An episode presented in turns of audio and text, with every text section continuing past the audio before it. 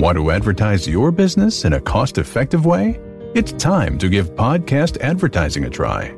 Research shows a high rate of podcast listeners made a purchase as a result of an ad they heard on a podcast. Visit podbean.com slash brands to launch a cost-effective podcast advertising campaign in minutes.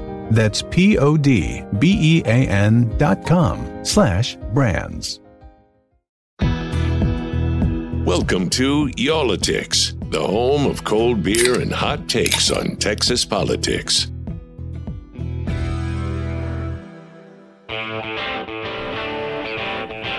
All right. Another week has come and gone, and here we are again, post election day. How are you feeling, Texas? We uh, would imagine that there's a good number of people who are really happy and a good number of people who are really unhappy because, uh, you know, Texas looks a lot like the rest of the country. What are you drinking there? First things first here, Jason. I have a uh, Altstadt. I didn't take German in, in high school, so um, they might say Allstat. But it's Allstat. Altstadt Lager. This is born in Fredericksburg, immersed in German history. It's a premium German style beer. Hmm. So uh, I'm looking forward to uh, pouring this one in the glass here. Yeah, uh, you need to pour that into a stein. That's supposed to go into a stein. What are you pouring that into? A margarita glass there? Fortunately, this A is martini a podcast glass? and people can't see this, so never mind what I'm pouring it Snoopy into. cup. It's a Snoopy cup. Beer is Uh, beer, my friend.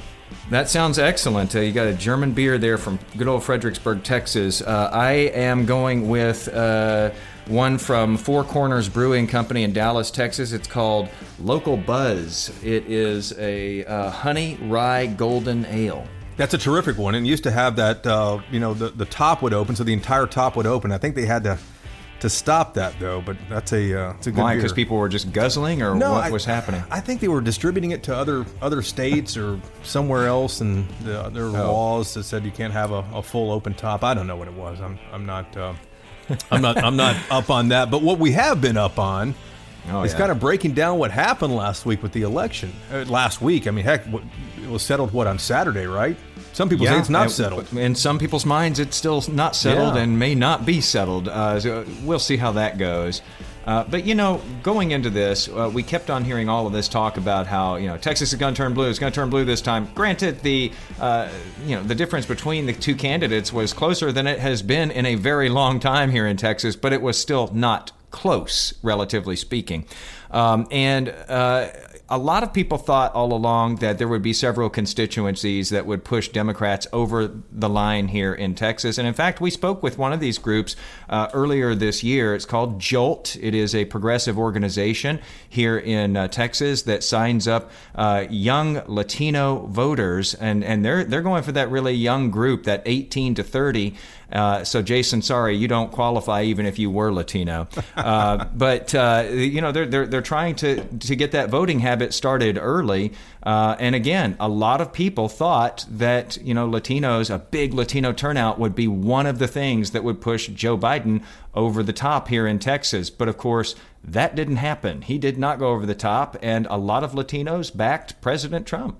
Yeah, and Jolt is looking at the long game, so they're, they're trying to register young Latinos who are not yet, you know, who have just turned 18, or at least let people who are under 18 know. So if you listen to some of our podcasts earlier when we interviewed uh, Jolt, I think they had a, a an effort where they were going to quinceañeras, and they were um, trying to let people know, hey, why it's so important to register to vote when you turn 18, uh, et cetera. But it, it's the Latino organizations realize this is important for a number of reasons. You know, number one, they just haven't voted like other ethnic groups in this state have, like other ethnic groups in this country have. That's just a, a stated fact. Now, one of the people you're about to hear from explains why.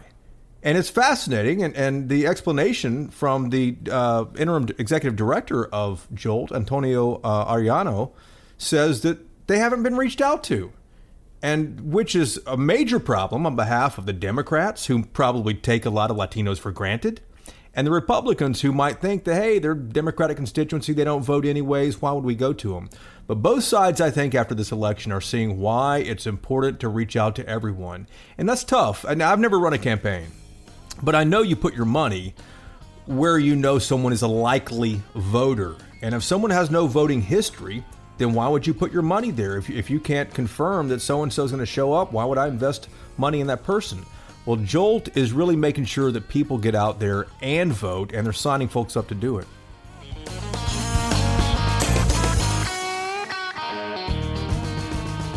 Hey, Antonio, good to see you, man. Hey, it's good to be with you. So, uh, tell us, uh, you guys have worked hard to register folks uh, for, for, a long time leading up to the 2020 election. But at least down in the Valley, there are a lot of Latinos that just didn't vote Democratic. Why not? You know, it's really interesting. The nation is fixated on Zapata County and trying to pin. Uh, Trump red Texas on Latinos, and that couldn't be further from the truth. You know, the reality is that only 15% of the Latino vote in Texas lives in South Texas. 60% of the Latino vote lives in the uh, five largest cities in the state. And those five cities went predominantly for uh, now President elect Biden. That's a good point. Uh, you know, I think I tend to fall into that too, where you think the Valley, you think that is, it, it certainly is rich with Latino votes, but w- when you add it all up, the big cities is where you're going to find the, the vast majority of Latinos. And I think that a lot of us tend to make that mistake. Absolutely. What we need to recognize here is that there was a lack of investment in the valley, right? We need to make sure that we are reaching out and mobilizing and activating Latino Latino voters in a way that they see themselves reflected in the process. Texas mm-hmm. has historically overlooked uh, Latino voters. They're often an afterthought right before the election. How do we mobilize this last bit of uh, voters? And if there's some budget left over, we'll invest in a and some outreach. And that's just not enough. Uh, frankly, we need to recognize that the census estimates that Latino voters are on trajectory to become the majority of the population of the state of Texas. They need to be not looked as a given entity, instead looked at as a constituency that demands recruitment. And what we're seeing here in Texas and the story out of the 2020 election is that Latino voters are voting in record numbers. Texas saw 500,000 first time Latino voters during hmm. early voting this election cycle. That is to be celebrated and not to be ignored. Yeah, and you know, you mentioned that, that a lot of times the Latino constituency is overlooked, but I think one of the reasons it, it probably is overlooked, you, would probably agree, is that historically they haven't voted in the numbers like we are seeing now. So I don't think they'll be overlooked in the future. But but let's go back and look at 2016, 2018, and now 2020 in the Valley, because there's no denying that regardless of who's voting there, the Valley isn't as deep dark blue as it was four, eight years ago. Um, what what what should Democrats be doing differently in the Valley that they that they weren't doing this month? What we need to recognize is that in the Valley, the message that mobilizes Latino voters is an economic message. Mm-hmm. Folks are struggling. That's just the reality of it. Folks were on edge before the pandemic, struggling to make ends meet, to know how we're going to pay the rent, how we're going to put uh, uh, more more money in our pockets, more food on the table. And after the pandemic, that only was exacerbated. Uh, Latino voters need a message, a plan, somebody to speak to them and say, "Hey, we hear you. We know you're in pain, and this is what we're going to do to make sure that we're addressing your concerns." Nobody. The odd thing is, that. you Usually, when people are struggling, though, economically, that tends to hurt the incumbent. In this case, it helped the incumbent. Uh, so I, I, think that's probably instructive for, for Democrats. It's it, you know Republicans have to feel great about how they did down in the valley and think how how do we bottle this special sauce from 2020. Democrats obviously have to adjust strategy. What about Jolt? What do you guys take away from what happened in 2020 uh, in the Valley and the rest of Texas. How does it uh, inform you going forward into 2020? Uh, I mean, 2022 or 2024? Listen, we are ready to go, locked and loaded for 2022. It's it's a message of activating the base. Uh, we're seeing young voters engaged like never before. There's a 600% increase among young voter participation during early voting. We're seeing young voters in Texas, young voters of color in Texas come out like never before. Jolt targets 18 to 30 year old Latinos. That's our bread and butter. That's who we're trying to mobilize. And what we're going to do here is continue to innovate civic engagement, continue to try to modernize the way that we do civic engagement. One example of that is our Poder 15 program. Jolt is the only organization in the nation that does voter registration at quinceañeras. There's an estimated 50,000 quinceañeras happening in Texas every year. And hmm. we're capitalizing on that. We're making sure that we're harnessing the power of Latino culture to create a new tradition of civic engagement. I think it's very mainstream by now, but quinceañeras, in case you're not familiar with them, are a coming of age celebration uh, when a young lady turns 15. We, we tend to celebrate the sweet 16th uh, a lot of times in American culture, but this is uh, this is a huge phenomenon. These are enormous parties where you have a ton of you know about to be young adults there uh, who are just years away from voting, and it is a, a, a perfect opportunity, I guess, to grab people and start that relationship for voting. Yeah, they've been phenomenal for us. What what we do is we prepare the young women, the quinceañera, to deliver a passionate speech during her event in which she calls on her guests and she says, you know, I pledge that when I am of age, I will vote to defend my family against racism and discrimination. And I call on you, my guests here tonight, to be your registration to vote. Let that be your gift to me on this celebration. And you're seeing grandmas and grandpas, aunts and uncles Latinos that have never talked about politics before get up and come to the back of the room where Jolt's team is ready to register them to vote.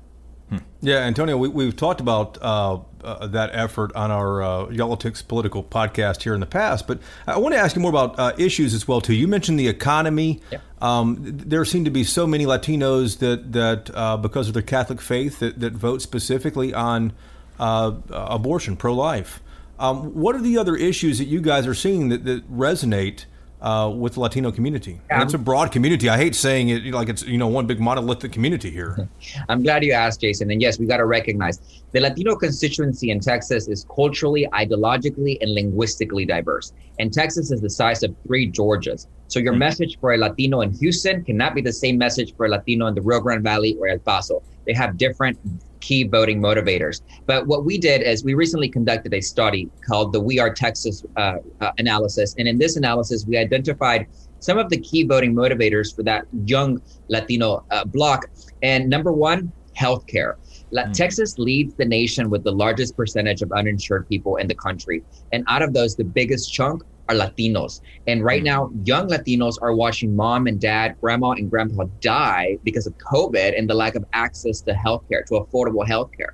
And so um, healthcare is number one key vote, motivator for, for Latinos, young Latinos. Number two, immigration, immigration reform. We've seen now our state become synonymous with detention centers and family separation. This fight is happening in our backyard, and we recognize that it's on us to make sure that we're leading transformative change. You're seeing Latinos come out like never before because of that. Number three, racial equity. In Texas, you don't have to tell Latinos about discrimination. They're experiencing it firsthand. It was just last fall that we saw a man drive from Dallas to El Paso to shoot Mexicans at a Walmart. Our community, quite frankly, has been terrorized by state leadership, by federal leadership for the past four years. And young Latinos are taking note of that. That's why they're coming out and voting in record numbers. So, if you were to create a blueprint there at Jolt, and maybe you all already have, uh, how do you advise a candidate or a campaign when you talk about these different populations of Latinos, depending on where you are in the state? You almost, uh, it would seem, have to uh, break this state into five or six pieces, uh, craft a a particular message for each part of the state, actually go there and campaign in those places and send that message. And then what about uh, ads? Uh, is it smart to do a lot more Spanish language ads? Uh, what is it that's missing? Yeah, no, you're absolutely right. So I want to set one thing straight. First of all, Jolt does not represent either political party. We're a nonpartisan organization. We're not here to fight for Republicans or Democrats. We're here to stand up and defend the Latino constituency. So if anybody's going right. to dominate with this group, though, what is the blueprint for them? Right. So w- what we need to understand is, yes, you hit the nail on the head digital targeting by message testing is crucial. And so Jolt has identified what is the message that resonates with each constituency and each community, and how do we pierce and penetrate deeply? Our impressions this election cycle are up to 14 million, 14 million impressions with Latino voters across the state due to our targeting messaging. And this year alone, we did a nonpartisan voter mobilization effort that did not focus on the candidates at the top of the ticket. We instead focused on those key motivators in healthcare, immigration reform, climate change, the economy, uh, racial equity. These were the issues that we targeted Latinos on and spoke to them about through a Latino lens, culturally relevant topics that talked about how it makes their life uh, better by uh, by engaging and being part of the decision making process on these topics. We know that, for example, communities in in, in, in Houston and, and in San Antonio have been working hard to electrify their transit, public transit. They know that Houston is an oil and gas city, and we know that it has its emissions are through the roof when it comes to climate climate pollution. We're talking to Latinos about that. In Latino majority neighborhoods that are living in the backyards of oil and gas companies next door to petrochemical plants, where their children are breathing the toxic fumes while their elected officials are lining their pockets with oil and gas money. We're talking directly to them about how they can begin to have a conversation about transitioning into a more equitable economy that brings in jobs but does not harm our planet or put our safety and health in jeopardy. These messages are resonating, and what Jolt is doing is very, very, very important. We're sending a clear message that this a notion that Latinos are monolithic and only should be mobilized around immigration in particular couldn't be further from the truth. Latinos are turning out in the areas that we targeted based on a variety of topics, on a diverse uh, uh, platitude of topics, and, and, and doing so at record breaking numbers. Hmm. Well, Antonio, the Latino vote has always been, or Latino turnout has always been considered the sleeping giant. And, and I'm curious about why you think that, that so many uh, Latinos are voting now. Why now? Why this cycle?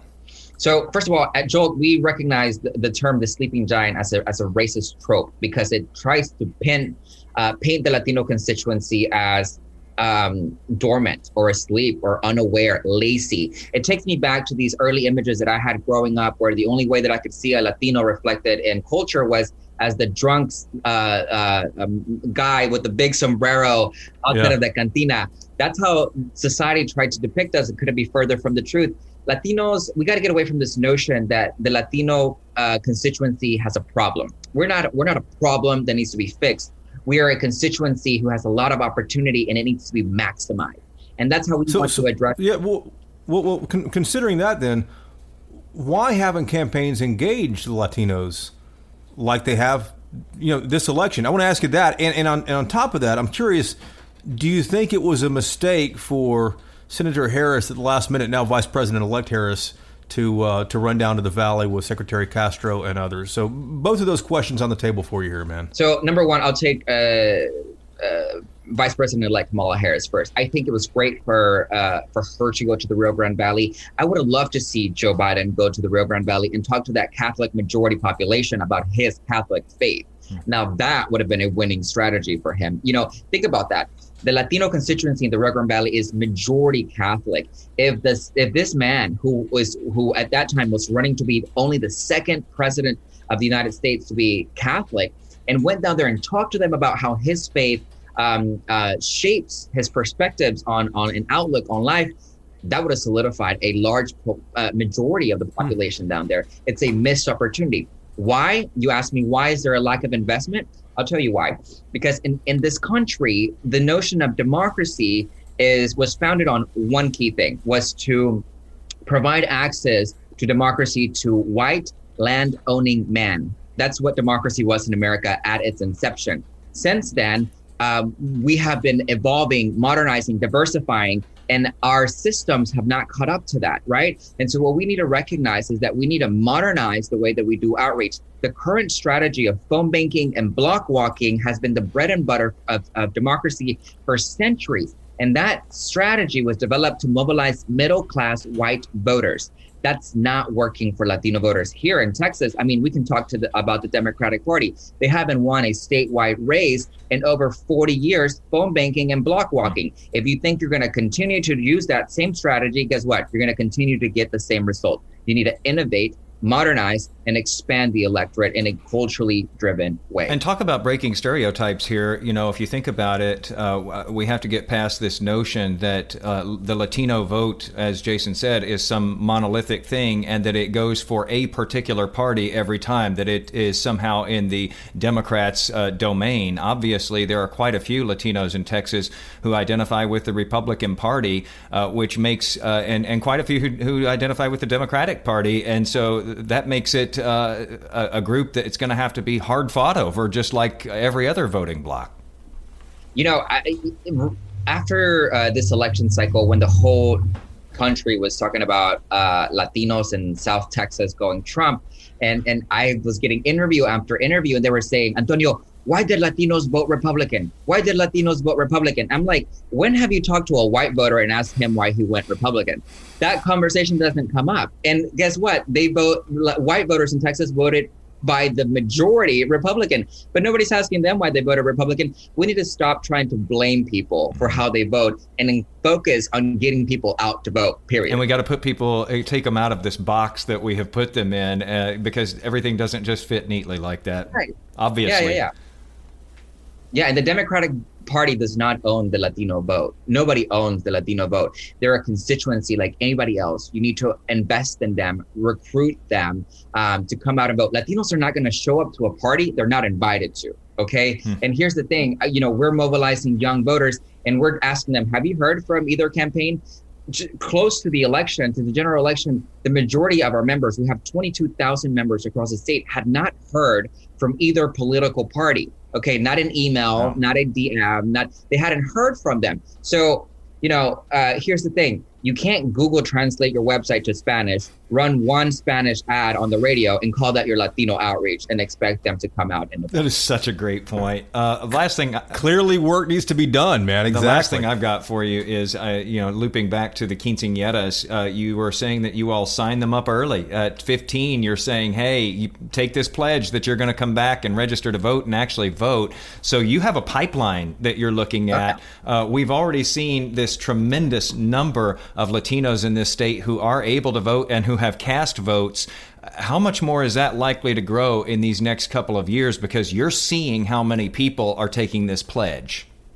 Listen, it, what's coming and what's coming uh, to Texas is very similar to what happened to Arizona, and we've got Republicans shaking in their boots in Texas because uh, the transformation that this state is undergoing is really monumental. And uh, I hope that the rest of the nation begins to take note of the power and potential that the Latino constituency in Texas has. Because let me tell you what, with 38 electoral votes, with 36 congressional seats, once we transform Texas, we don't just transform the state, we transform America. How, how long is it going to take to transform this state, Antonio? Uh, you know, that's that's the question, right? Like that's the golden question. Um, right. Uh, we have a five-year plan to make massive amounts of impact. Um, the the the census estimates by next year, Latinos will be uh, over forty percent of the population. I think that what you're seeing here is combined with an enthusiasm to come out and vote and a growing constituency at record numbers. Um, it probably be within the next decade that you'll see uh, Texas fully uh, transformed. Wow. Good insight, man. Thanks so much for your time. We appreciate it. No problem. Thanks for having Thanks, me. Thanks, Antonio. So, uh, you know, off the top there, Jason, you were saying that, you know, there hasn't been this investment in trying to court the Latino vote aggressively. Antonio backing that up there. Uh, and you have to think, you know, he says we're already geared up uh, with our organization for 2022 and beyond. You have to think that the political parties are looking at, you know, they look at these things, they go back, they check out, they do postmortems and figure out what went right in the state, what went wrong. And I have to think that both of them are looking at this and going, wow, we got a big missed opportunity here if many, many thousands of voters never heard from anyone in this cycle. And we better start uh, throwing some money at this and getting down there and knocking on those doors. Yeah, Jason, you're you're the numbers guy. So Texas turnout in the 2020 election, November election, was what second, I think, to the all-time turnout, wasn't it? Yep. Wasn't that what it was? Second to 1992. Yeah, and well, but the, the the thing is, is that you saw this enormous turnout in different parts of the state, and and again, like we you know we're talking about. Uh, some people said, well, you know, Hispanics didn't show up in the valley. Well, they did, but they showed up in huge numbers in the cities, just like we saw all across the board. The cities uh, across Texas, the big cities, uh, the voter turnout was enormous, was historic. Uh, but again, it didn't change the the result that we've seen in one presidential election after another here. Yeah, and it's not just the Rio Grande Valley in Texas, which, if you're new to Texas and new to our podcast, thanks for being here. But the Rio Grande Valley is the southern tip of Texas. It's the cities of, uh, you probably heard of South Padre Island, I presume. Jason used to party there a lot during college. Um, I did actually. I, I, figured so. It's, it's a great place. Uh, McAllen, Brownsville, Harlingen, those, those cities, uh, and there are you know quite a few other cities around there too. But it's not just those cities that that have a lot of people talking. We're also talking about Arizona. We saw what happened in Arizona, uh, California with a huge uh, uh, Latino population, and of course South Florida. South Florida turned out the the Cuban um, and South American population there turned out for President Trump. Yeah, and that and has a lot a lot of folks talking. Jason, you lived there for a while. Yeah, I did. I used to live in Miami-Dade County. It is a very interesting place to say the least. Uh, and yes, it has been a bastion of Democratic support over and over and over again. And this time, uh, it uh, was uh, Democrats terribly underperformed there, and it may have uh, been what you know largely cost them the state. Uh, and so, uh, you know, as Antonio was talking about, uh, w- we can't be easily defined Latinos and, and, and put into this certain box. There are many different uh, offshoots of the Latino population, and you've got to be able to craft that message not only within a state, but within a country if you're running for national office. And again, in the post mortem, I would imagine that Democrats are looking very closely at how they performed uh, in Florida and in Texas with uh, the Latino vote and, and, and making some adjustments, some tweaks. Republicans will be as well, though. They're going to go, hey, how do we get more of this share or how do we keep this going? And both parties should be talking to our next two guests. There are two political scientists who have been looking at the, the Latino trends for uh, more, more than a decade, since 06. So for 14 years, they've been doing surveys year after year after year. So after the 2016 election, four years ago, they took all the survey information and, and interviewed specific Latino families and, and put a book together called Holding Fast Resilience and Civic Engagement Among Latino Immigrants. So, our next two guests, uh, James McCann, he's a professor of political science at Purdue University in Indiana, and Michael Jones Correa, the president's distinguished professor of political science at the University of Pennsylvania. So I'm thinking this election is probably a political scientist's dream here, isn't it? Because there, there's so many avenues to go down, and especially being here in Texas, everyone's talking about the Latino vote and what in the world happened with the Latino vote, specifically down in the Rio Grande Valley in cities like Harlingen, McAllen, uh, Brownsville, and places like that that have traditionally been Democratic. They still are, but Republicans are chipping away, it seems, every election. Well, Texas is always interesting. So, uh, you know, I, I, have to say, for political scientists, every election is fun. Um, but Texas this time around, uh, because it seems to be inching its way to being a swing state, uh, possibly, maybe, sometime, uh, you know, is uh, was particularly a place where people were looking uh, to see what happened. Um, so I think you know a couple of things happened. One of them is that you know suburbs and cities did move in a more democratic direction. Um, turnout was high everywhere across the state, and as you pointed out, South Texas uh, went uh, in a really dramatic way uh, uh, toward the Republican Party uh, in the counties, particularly along the border. Um, not every county, but yeah. a bunch of them, and and that has been really striking. So uh, it is certainly kind of bringing alarm bells. Should ring alarm bells for the Texas Democratic Party. Yeah, when you talk about that shift that we saw down in the Rio Grande Valley, it was uh, it, pretty extraordinary. I, am looking at the map right now uh, from this election and from 2016 there were uh, several counties down that way. This used to be just a, a, big blue area down in South Texas during presidential elections. Now we see some of the counties actually went red this time around, and even the ones that Joe Biden won, he was winning. You know, he was getting you know 50, in the 50s in the percentages of votes, uh, whereas four years ago Hillary Clinton was getting in the 60s, the 70s, even the 80s. Yep. What is behind that change? Let me toss out something here that um, might address that in some sense. Okay, so Michael and I did a survey of Latino immigrants. So these were first generation Latinos born somewhere else, and in, in the 2016 elections. And one of the things we found about Latino immigrants in Texas compared to um, Latino immigrants in California is that there was much less reporting of contacts with local political parties and local groups hmm. that reach out to Latinos. And and one kind of inference off of that, I suppose, is that the the climate was right for a little, you know, outreach on the Republican side. This was an undermobilized constituency, uh, maybe taken for mm. granted to an extent. So there was an opportunity there for Republicans uh, to reach out, and and certainly in this COVID climate. Um, on the Democratic side, there was less face-to-face traditional mobilizing, um, and so that could have played a role as well, especially on mm the hmm. Democratic side, in, in you know, kind of reducing their their engagement. Yeah, sorry to interrupt you there, um, Jay. Yeah. Um, but we, have heard from several people over the last week or so about how door to door might have really been a, a, problem for Democrats. Of course, Democrats were, were concerned or are concerned, rightfully so, about the virus and spreading the virus. Republicans really went out door to door and and speaking to uh, the chief strategist for Governor Greg Abbott, a guy named Dave Carney, he was saying that that's where they noticed voters were really engaging. And it, it, wasn't just a couple of minutes at the door. People wanted to talk and, and wanted to, uh, you, you, know, go back and forth. But uh, is that really is that really that big of a deal? So there's a lot of political science research that shows that yeah, door to door, particularly by someone who hmm. uh, shares your say uh, background, your hometown, your your uh, sort of similar to you, uh, that that really can make a difference in voter turnout. Mm-hmm and so that that research is pretty solid. Uh, so yeah, it made it, might have made a difference uh, in South Texas. Probably not a, a, a 50 point difference, but uh, uh, so there are other things going on too. And I think Jay is right that um, you know the South Texas is an area that Democrats have taken for granted and.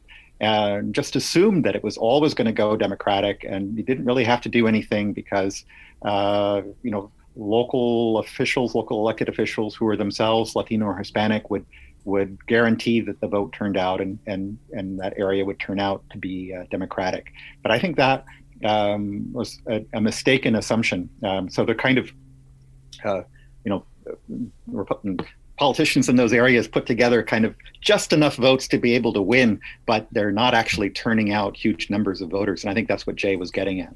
So let me ask you this, because we, we, we all know here that even as we're still awaiting the final outcome of the 2020 election, uh, because it uh, hasn't been uh, conceded uh, at this point, um, we know that we're already looking ahead to 2022, 2024. There are more elections that are coming and they'll get here fast. Is this a trend line that is just inexorable? Is this, you know, are, are Democrats already, you know, trying to catch a, a moving car that is racing away from them? Or is there a chance that they can still win over this population uh, that, you know, apparently they've started to let slip through their fingers in Texas? Um, I would call this a wake up call for local party organizers um, on the Democratic side. Of course, there's a chance, uh, but they have to develop their networks better. You know, the next. Well, here, let me just say that there's a tendency for both political parties to really ramp up the contacting right before the election.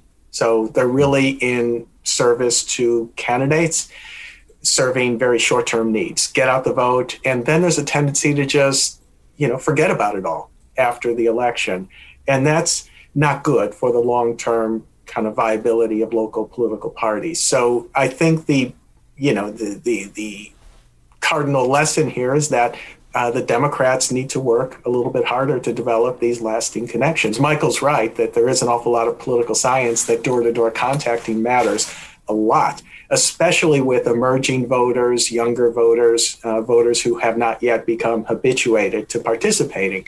And so over the next couple of years in your time frame that you're mentioning, yeah, the lesson here is that this is a constituency that is in play, but there's a warning sign for the Democrats now, and they need to take that seriously. We touched on on process, guys, but I want to ask about issues because the parties are pretty clear on the issues.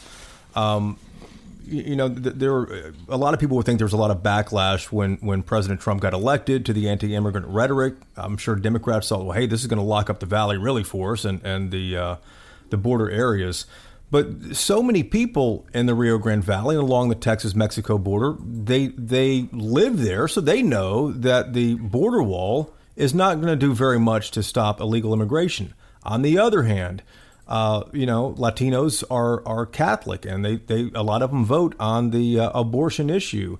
I'm just curious what you guys are seeing as the issues that, that these voters, when in your surveys, that these voters are, are really, um, you know, going to either party on. So I'll just jump in there. So, I, as Jay pointed out, our survey uh, was first generation immigrants, so immigrants themselves, and you know, immigration is obviously a big issue for that first generation and for their children. So, uh, when we talk about what motivates people, their concern about people close to them uh, potentially being uh, arrested or deported uh, has this mobilizing effect. But you have to keep in mind that a lot of, of Texans, uh, Latino Texans, are third, fourth plus generation. They've been here a long time.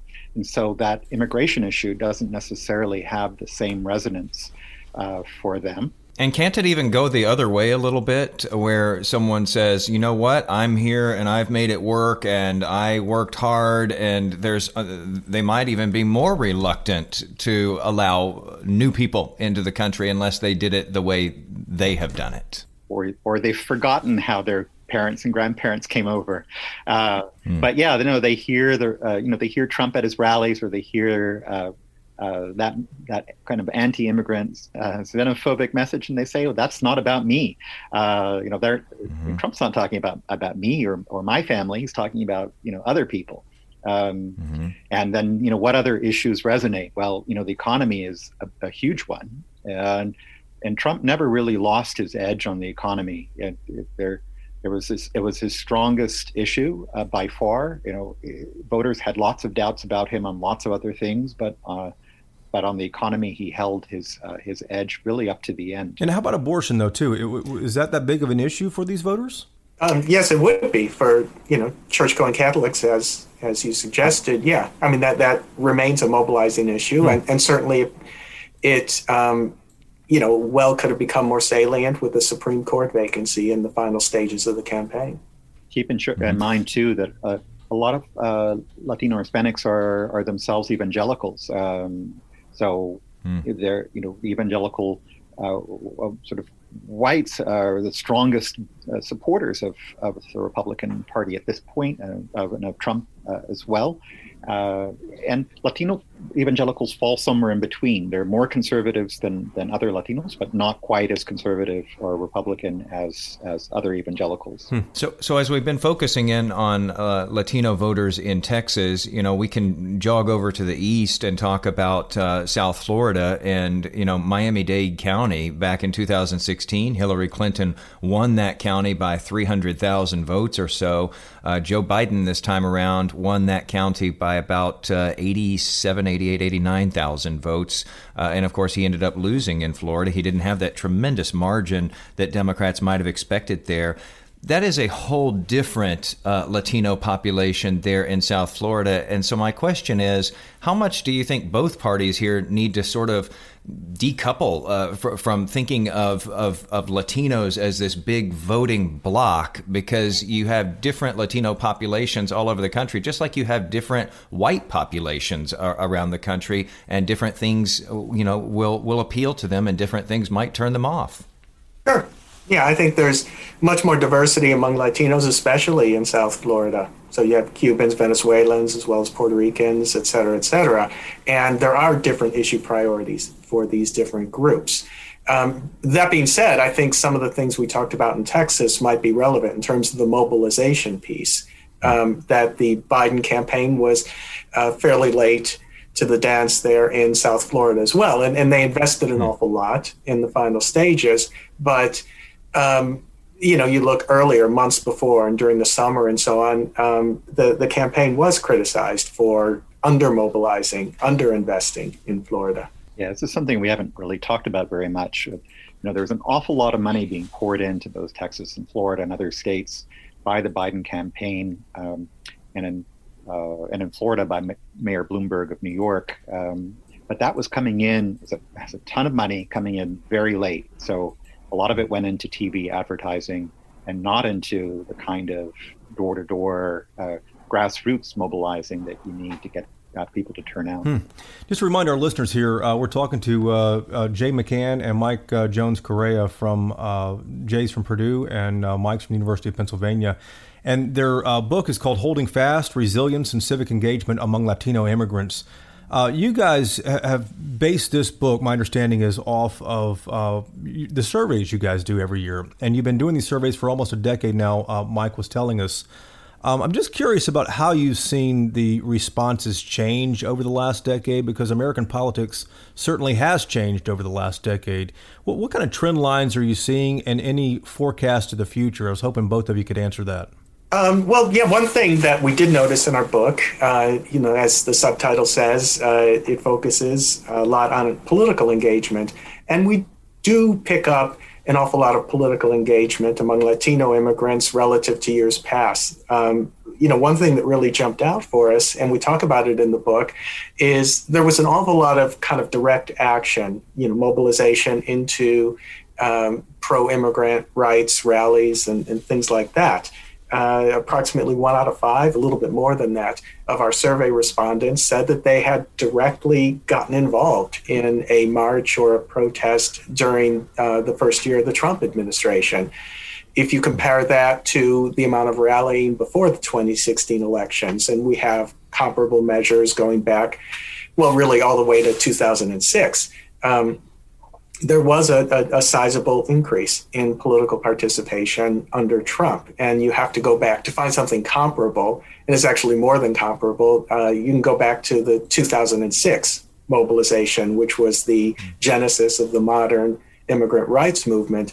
Uh, there you see a much more significant outpouring, but um, but compared to say 2012, 2010, uh, there was an uptick in political participation among Latino immigrants. And, and, Mike, what does this tell you about the future based on what you've seen and how Latinos are a lot more involved now civically? What does it tell you about the future? So, you know, this is a high turnout election, and uh, you have a lot of new voters, uh, among them the kinds of voters that we talk about in our book. Uh, so, you know, every year, uh, about half a million uh, Hispanic, young Hispanic uh, youth turn 18. So that's uh, half a million potential new voters. Uh, about 300,000 uh, Hispanic immigrants uh, naturalized. So that's another 300,000 potential new voters. That's every year. So it's you know, 800,000 people every year. And so there, you know, these new voters have the potential to uh, to really shift politics, particularly at the state level in the U.S. And the question is, uh, do they stay mobilized? Um, so often, you know, new voters are kind of invisible to parties because parties, when they're doing outreach, don't like doing outreach to to new voters because they're kind of risky and they're kind of you know, you parties when they're looking to turn out, they're looking to turn out people who they know have already voted. It's kind of a, it's kind of a weird system where you where you go, okay, you know, there are all these potential voters out there, but we're only going to focus on the people who have already voted in the past. Um, so. Uh, so you have this whole group of people, and including I think a lot of those people we've been talking about in South Texas and Florida, who are kind of invisible to to elections and campaigns because they've never voted before. Um, so they're they can go either way. And one of the things that Jay and I talk about in our book is that their their their uh, link to the parties are is actually pretty weak. They're not they're not hard Democrats or hard Republicans. They're kind of soft. Um, mm. So they're mobilizable by uh, by either party.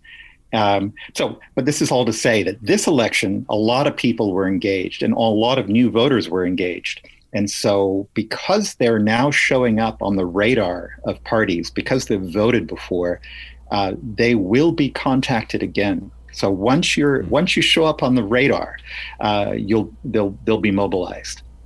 But even those who haven't voted, I mean, the way you all describe it, this is a vast electorate that is sort of ripe for the picking here, uh, that hasn't yet polarized one way or the other. Uh, it would seem that both of the parties would just be, you know, trying to beat their doors down right now. So I'm curious about your doors. I mean, you all have been studying this for a long time. You've written the book on it. You've done these surveys year after year.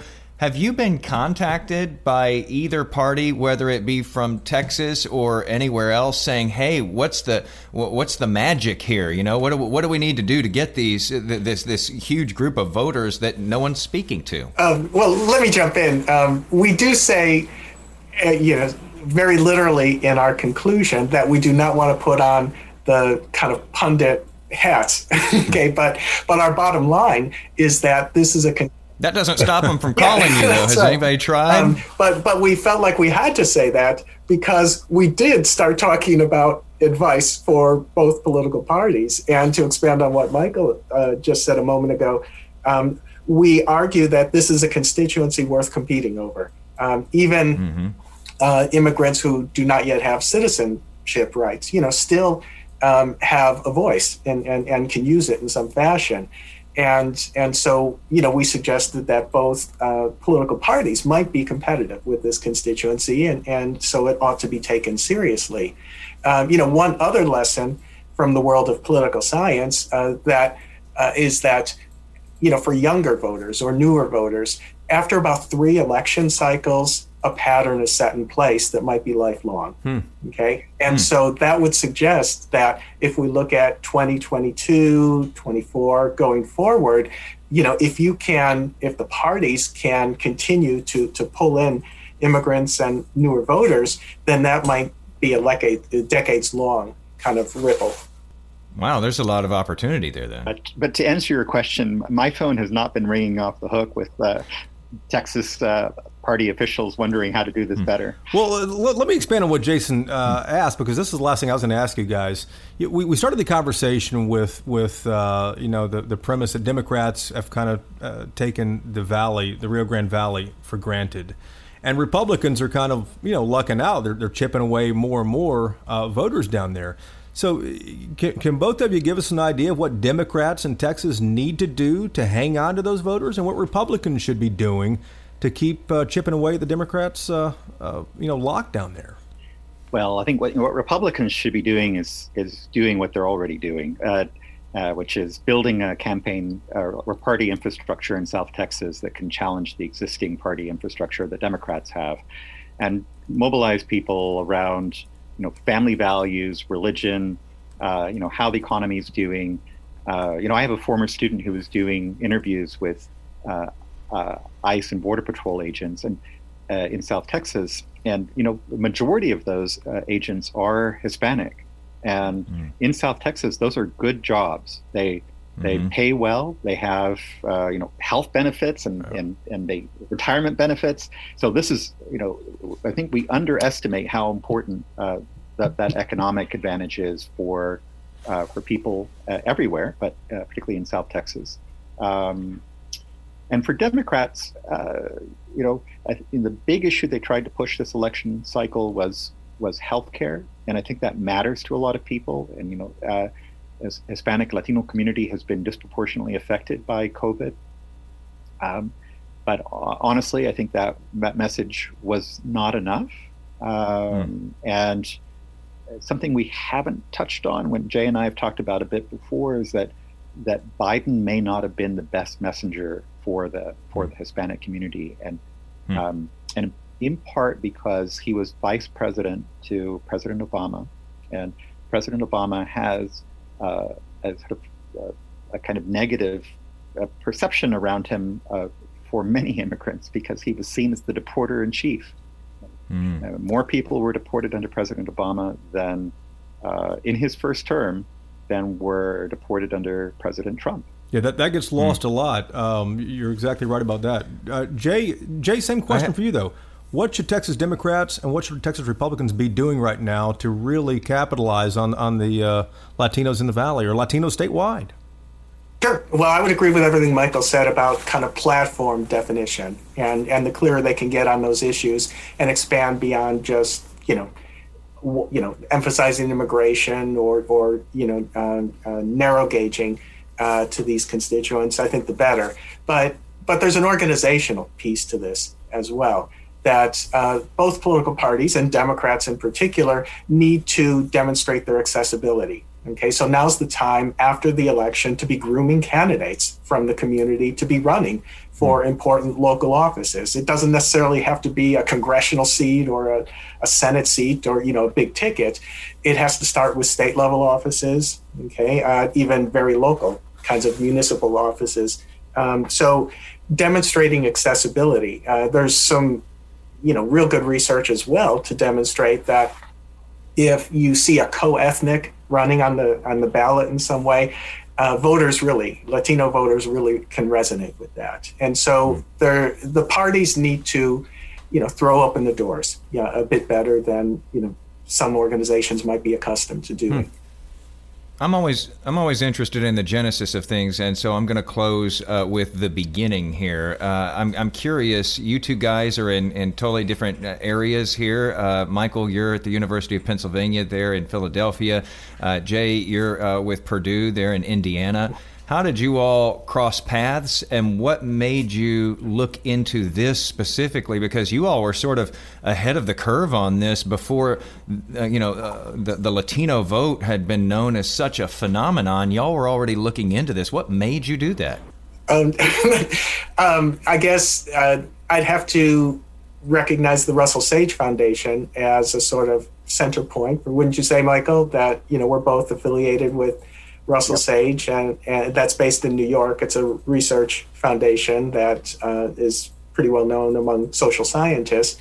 And they gave us some support to do some survey work uh, on, on, Latino immigrants, and, and we sort of got connected through those networks.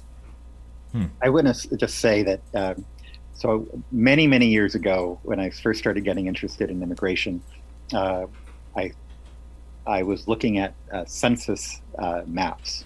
And uh, if you look at census maps and you look at the way that populations shift over time, uh, you can see these trends well before they hit politics. And, hmm.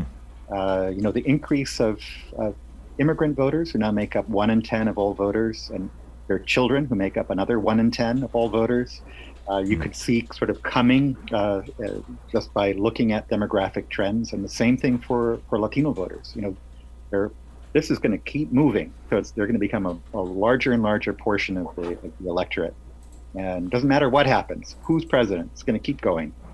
And that is uh, something, you know, you, so if we're look, thinking about this and how did we get started in this, and it, it's by paying attention to these long trends. Um, and that are shaping the country no matter what. Yeah, and shaping this state as well too. Guys, uh, we you know it's not often we have such uh, intelligent folks on our podcast here. We're usually uh, you know having a pint and just talking politics, but we appreciate the, we appreciate the insight. What's that, Mike? Yeah, well, this I'm happy to have that beer. That's right. This may have actually made this may have actually made us smarter this time. Uh, again, Michael Jones Correa and Jay McCann. The book is called "Holding Fast: Resilience and Civic Engagement Among Latino Immigrants." Gentlemen, thank you both for for the time and for the expertise. Oh well, thank you very much. Thank you.